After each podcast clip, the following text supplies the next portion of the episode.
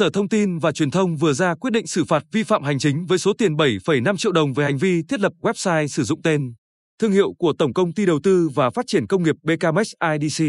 cùng các thông tin, hình ảnh trên trang thông tin điện tử của đơn vị để thực hiện việc giao bán bất động sản. Trước đó, ngày 25 tháng 5, công ty cổ phần BKMX Bình Định có văn bản đến Sở Thông tin và Truyền thông, Công an tỉnh về việc đề nghị điều tra, xử lý một số đối tượng đã thiết lập trang thông tin điện tử có giao diện trùng, tương tự với trang thông tin điện tử chính thức của công ty. Sử dụng tên, hình ảnh, thông tin tổng thể, vị trí, diện tích, mặt bằng dự án đầu tư tại xã Canh Vinh, huyện Vân Canh của công ty cổ phần BKMX Bình Định thông qua trình duyệt bkmxbình.vn